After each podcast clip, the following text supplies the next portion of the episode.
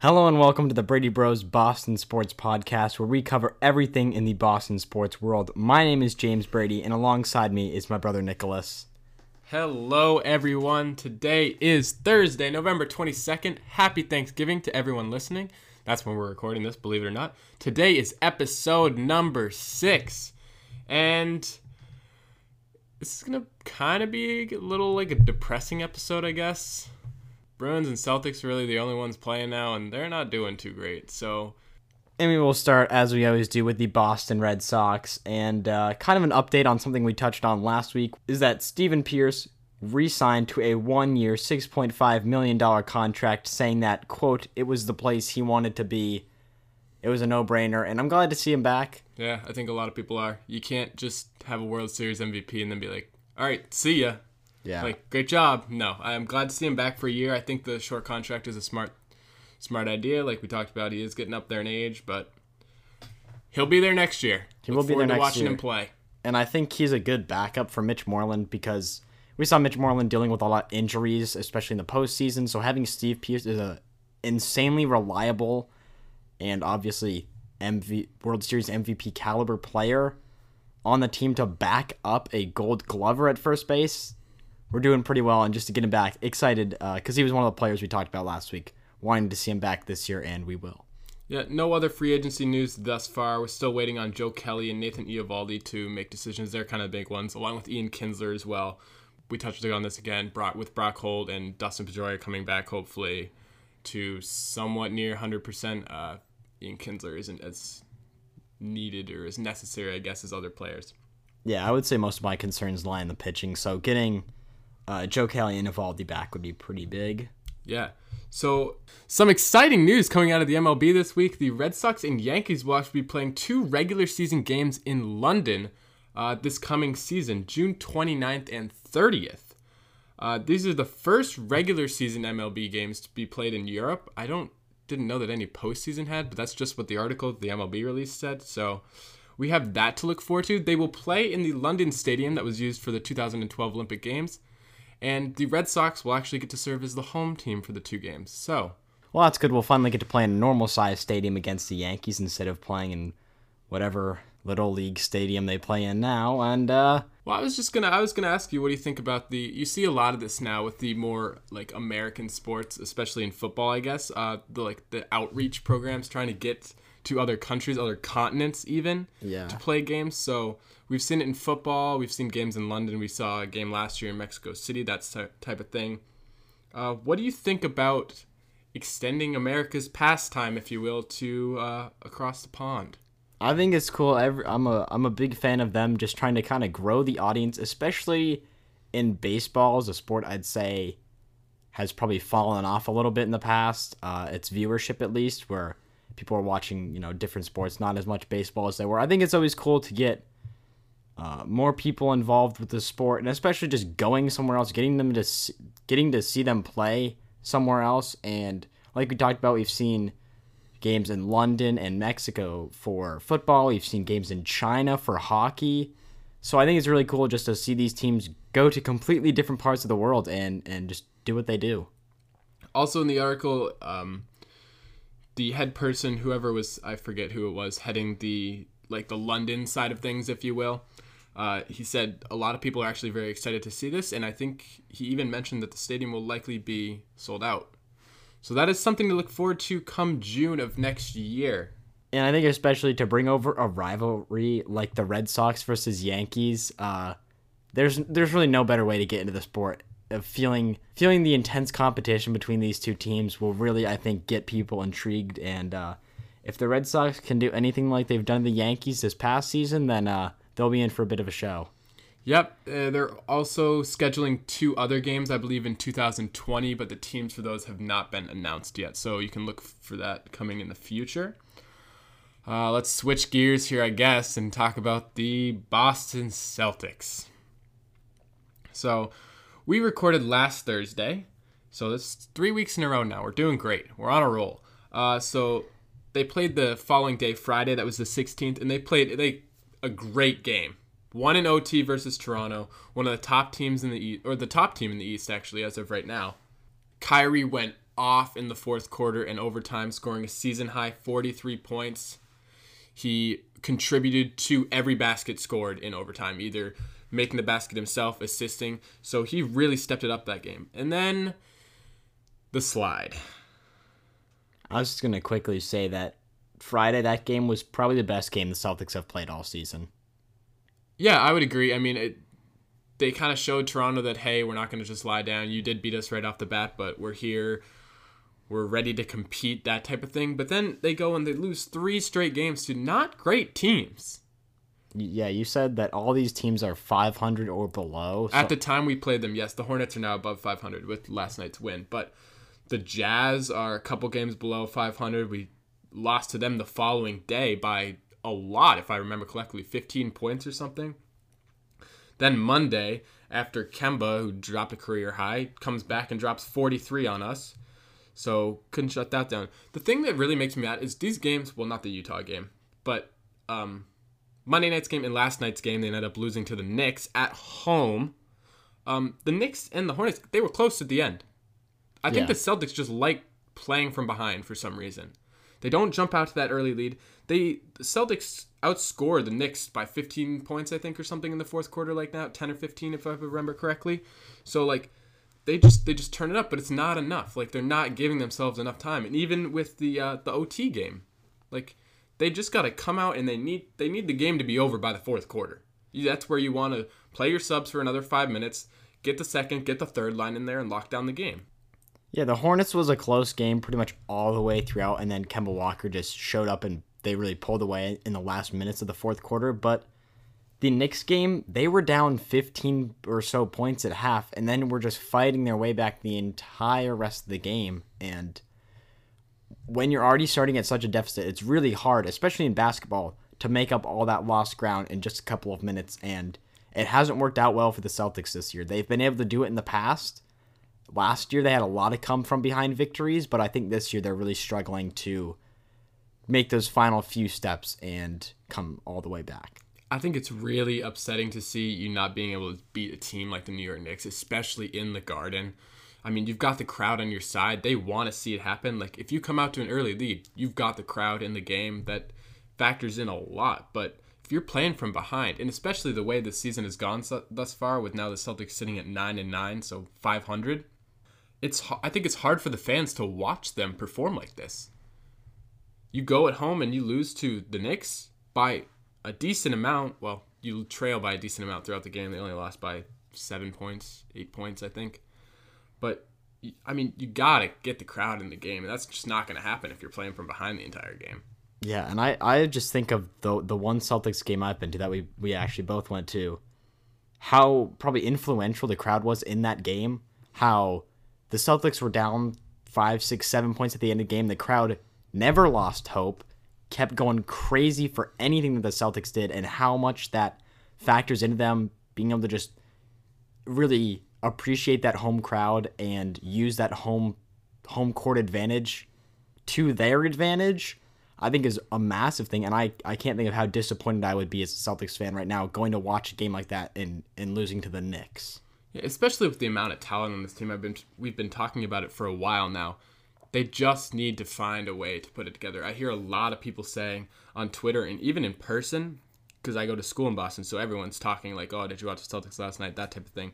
People are saying we need trades. People are saying it's time to panic.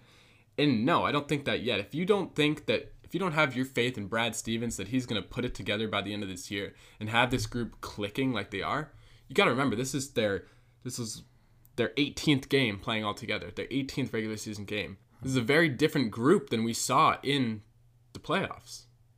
Like, that team that clicked so well in the playoffs, you added two superstars to that team. It's just going to take some time. And I think a lot of guys aren't stepping up to what they did last year, but I think they're still just trying to figure it out. And yes, it's frustrating right now, but I think going forward, um, I mean, this week should have been a little bit of that, playing some weaker teams. But I think, I really do think going forward, they are going to put it together. I have faith still.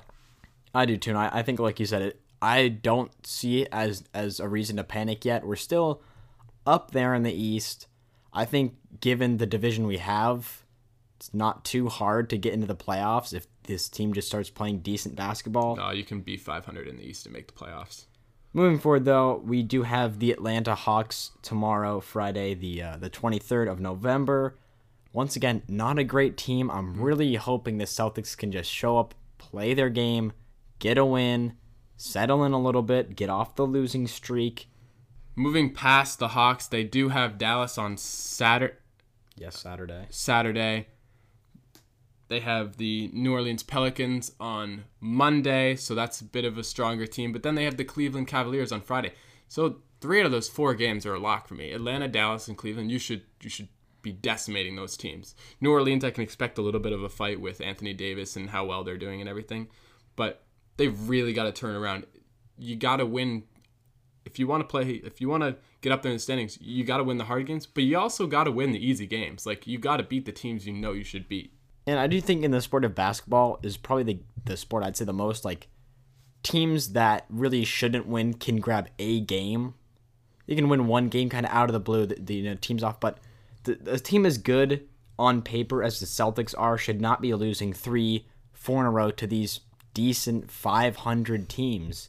And I think what comes up now is that if we get to the end of the season, that some of this poor performance in the beginning might kind of plague them later on. Yeah, so I think people have been talking about maybe some guys who haven't been producing as much. I think a lot of that has fallen on Jaylen Brown, especially how he performed at the end of last season. This season's still not stepping up, only averaging eleven points, uh, four rebounds, and an assist per game. But Gordon Hayward also only averaging ten points, a couple more rebounds, a couple more assists.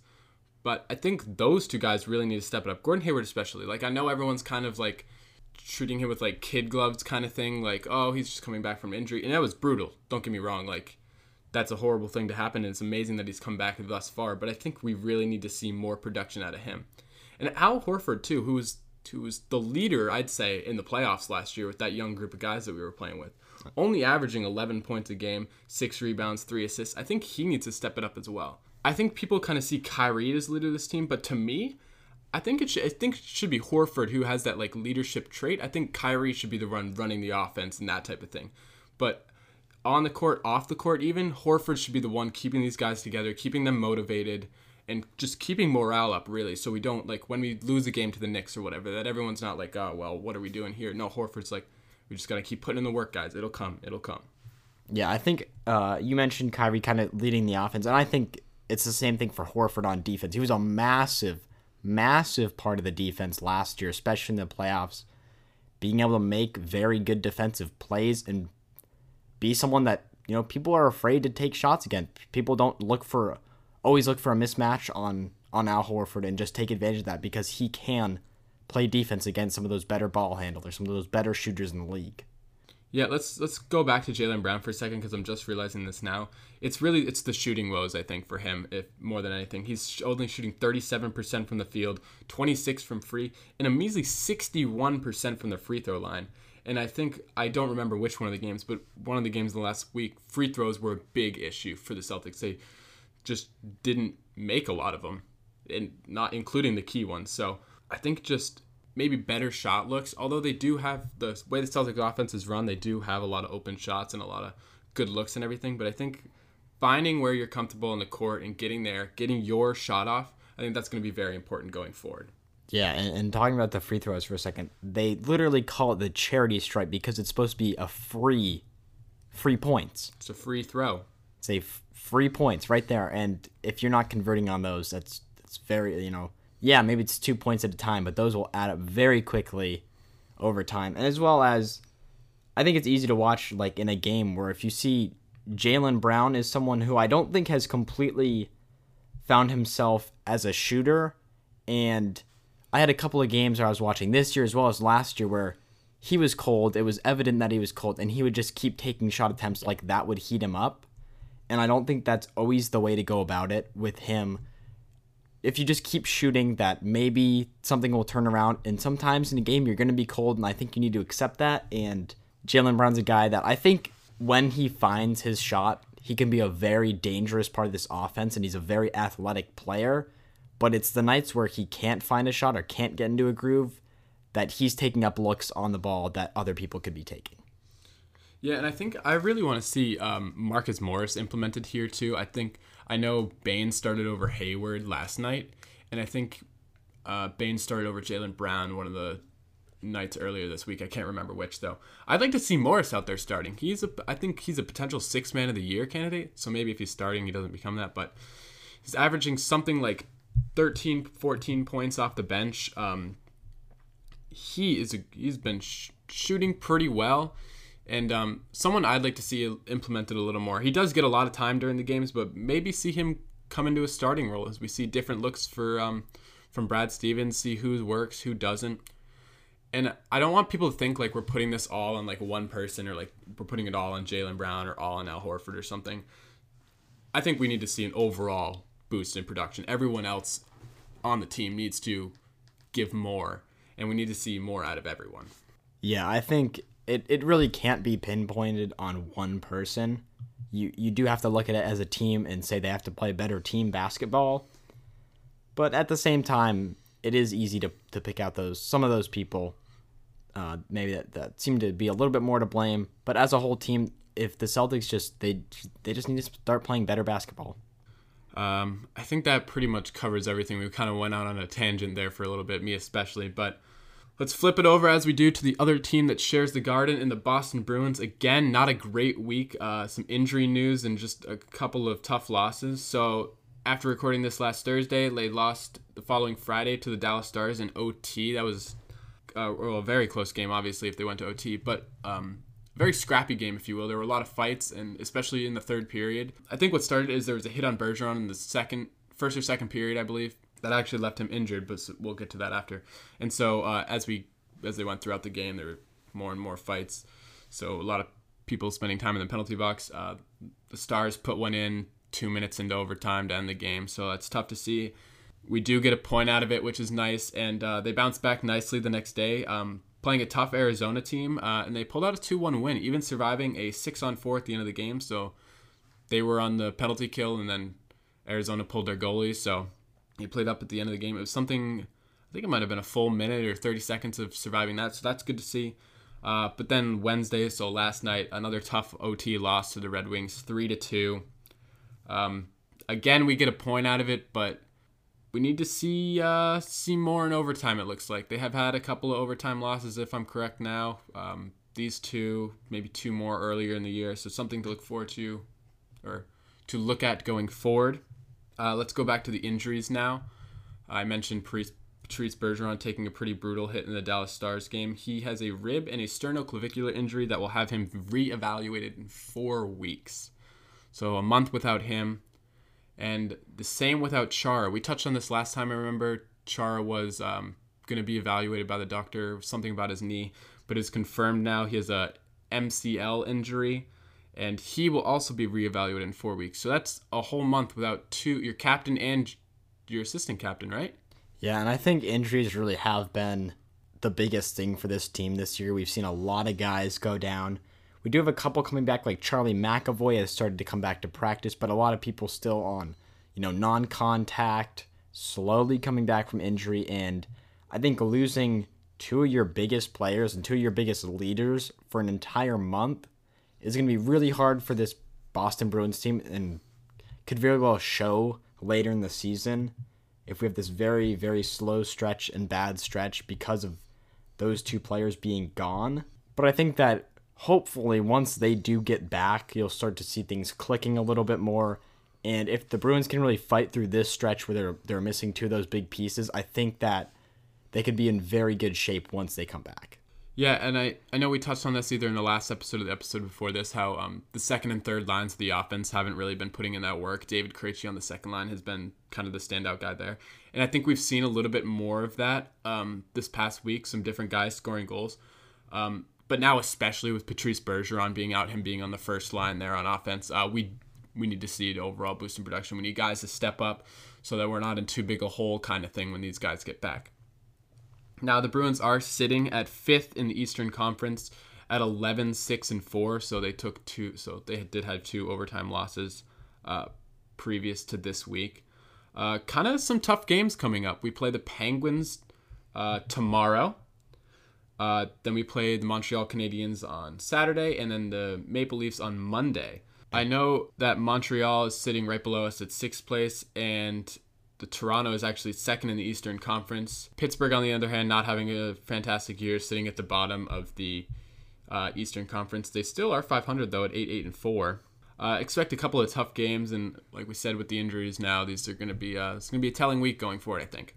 Yeah, I think like, like I said, if they can just grind through this stretch where they have those injuries and hopefully stay, have the rest of the team stay healthy for most of the season, then if they can just get through this bit, they, they still have a chance to have a, a decent season, I'd say. Yep, and I like uh, I like a lot of the other guys on the team. I believe they'll step up, and we'll see um, some exciting hockey this week with some big games.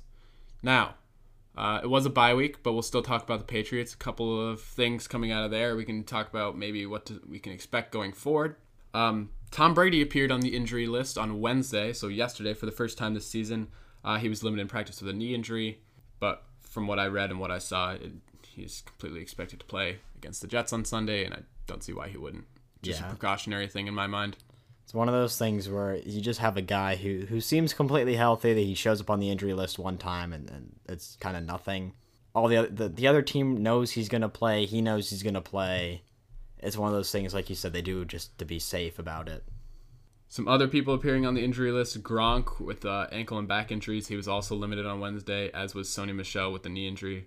Now, Sonny Michel played two weeks ago versus that, or in that disappointing loss versus the Titans, so I would expect to see him on uh, Sunday against the Jets. Gronk, on the other hand, he hasn't played in almost a month now. His last appearance coming October twenty-ninth uh, when we beat the Bills. I think it was expected that he would be back on Sunday, but I, I haven't heard anything after that, so I guess we'll just kind of see. Gronk, a guy who's been plagued with injuries throughout his career, so I don't think he's necessarily uh, super important to this offense. We can be successful without him, but um, a guy that's good to have there. And um, but I think more importantly, we want to see him healthy going forward and for a playoff run more, mostly. Yeah, I think he. I mean, he's a massive target, and I think it's just his presence is felt on the field. You'll see if he's in the game, he's getting double covered almost every single play. So that's opening up and freeing up opportunities for guys like Josh Gordon, Julian Edelman, Chris Hogan, who haven't seen as much success this year just because of how covered they've been. And when you have someone like Dwayne Allen at the tight end position, not as big a name, not as big a threat, isn't being targeted that much. So I think merely Gronk's presence, and if he can be back, and even if that means him taking half the snaps that he normally would, to have him in the game for part of it, and also just keeping him healthy is going to be a massive part moving forward, because I think that he is a very useful piece for this team to have. Yeah, so uh, I'm looking for the Patriots to kind of blow the Jets away this Friday, gain some confidence going back. Tom Brady is twenty-three and five in his career after a bye week. That is including the playoffs, so when they get that first round bye. Um, so look for them to come out, blow the Jets out of the water, and then pave a path straight to the playoffs. I think looking against this weaker Jets team, it's just, like you said, a game to kind of get some confidence back, get back in the swing of things, coming off that tough loss against the Tennessee Titans. And for the rest of the season, I think we play every team, every other team in the East. We play New York this week. We play the Dolphins in week fourteen, the Bills in week sixteen, and then the Jets again in week seventeen. And we all know how bad this division is. They should be able to get some very easy wins out of this. I look for with only a couple more difficult games coming through the rest of the season.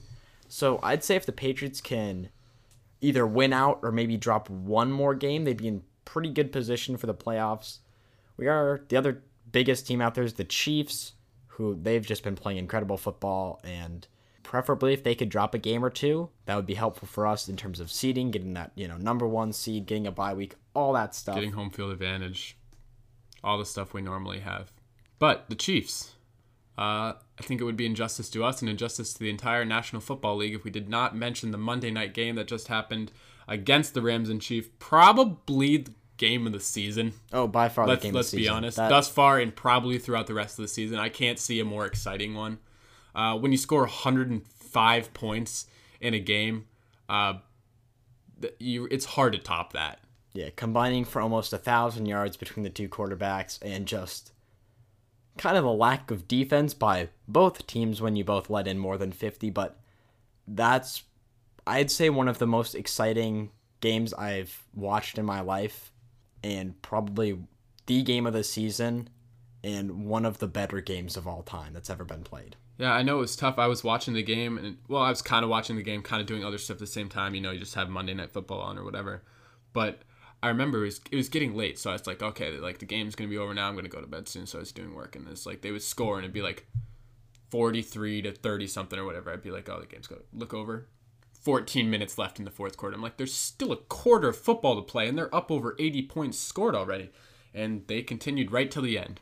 Yeah, and like we said, one of the most exciting games, and uh, just amazing and very scary as as a fan of the Patriots to watch. Yeah, I wanted those. to bring that back. So after seeing this, I think a lot, like all of the other teams in the N F L are like, wow, like we need to pay attention. I think maybe with the um, the exception of the Saints, who have also been there on a nine or ten game win streak right now.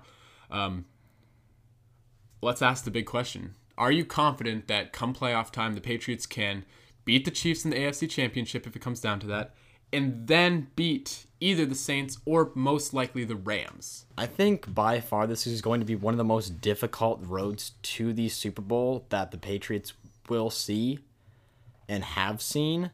I know that in the past we've had a lot of easier teams, the A F C not always being regarded as, as the best division or whatever they have to say about it. But I think beating the Chiefs, we, we did beat them in the regular season. We we have beat them. And what we'd have going for us is playoff experience, I think. And you take a lot of those guys like Patrick Mahomes, who... First year. No no playoff experience there. He did have five turnovers in the in the Monday night game. Three interceptions, and he fumbled the ball twice. So that's against one of the best defenses in the league, granted. It's true, which we definitely don't have yet. We're getting... Hopefully we're getting there. That's that's the uh, so the Chiefs, I think if it came down to it, that game I'd feel a little bit better about. But playing, just watching how the Saints and Rams have played football this year, I'd be very nervous. That there wouldn't be a game where I'd walk in and say we, we have a very good chance. It's whereas, you know, the Falcons a couple years ago, I felt a little bit better. Granted, that game wasn't very good for the first three quarters for us, but this is one where it'd be cool to see the Patriots go to the Super Bowl, but I would not have as much confidence as I have in the past in their abilities to bring it home. Definitely a tough road ahead. We'll just have to see.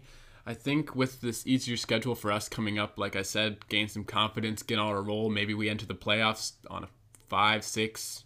How many weeks are left? Do we have six game win streak? I think is the most we could have. So if we enter that with some confidence, if we get that first round bye, and then we probably will match up with the Steelers or something like we usually do, and then play the Chiefs, I think we can we can get the momentum going. And I don't know if it'll come down to like the offensive power or the better defense or whatever. I think overall New England has some of the most playoff experience, so hopefully we can put that to use. In recent years, yeah, for sure. Again, long way off. We got to wait till February to see all that play out. But for now, we will keep an eye this Sunday, one p.m. against the Jets. And I think that is going to do it for us. I have one more thing to add, though, and I brought it up for the Chiefs, so I feel like I kind of have to bring it up also for the Rams, is a team with a lack of playoff experience in recent years. They did make it to the playoffs last year, I believe, but were out the first round. And, you know, people like Jared Goff, Todd Gurley, who haven't been around for so long to see that playoff experience, I think it will be interesting. They have a very young coach, but if anything, that that's all we got going for us. And then the Saints, they have the playoff experience. They have players who've done it before and Drew Brees and their coaching. So it's going to be a very interesting road. But for now, we just got to focus on, you know, the six weeks of regular regular season we have left. Well said, and something to look forward to in the coming months. Now, that is going to do it for us. If you did enjoy, please leave a rating. Uh, we do have people listening every week. We can see the numbers and everything. So you guys are out there. Get back to uh, get back to us with comments, suggestions, really anything. We really want to engage with you guys. Know what we can do better. Uh, know what you guys like. Know what you guys don't like. So uh, yeah, leave us a rating. Also, our Twitter is at Brady Bros Boston. Follow us on there. That is probably the easiest way to uh, engage with us, get in contact, see, uh, keep up to date. I try to tweet out most of the important stuff or retweet from the big, like um, the four teams and everything. So trying to uh, keep the feed on there a um, just a great news source for Boston sports. And lastly, if you would like to sponsor the show, send us an email at bradybrosboston at gmail dot com. We're willing to, you know, work with you, get an offer, something that, that works out for both of us and uh, help support the show, just kind of increase the quality of it a little bit more and and help uh, help get this out to more people. So that would be appreciated at Brady Bros Boston at gmail dot com for the email. And uh, that's going to do it for us this week. So thank you, everyone, for listening, and we will be back next week with another episode. See ya!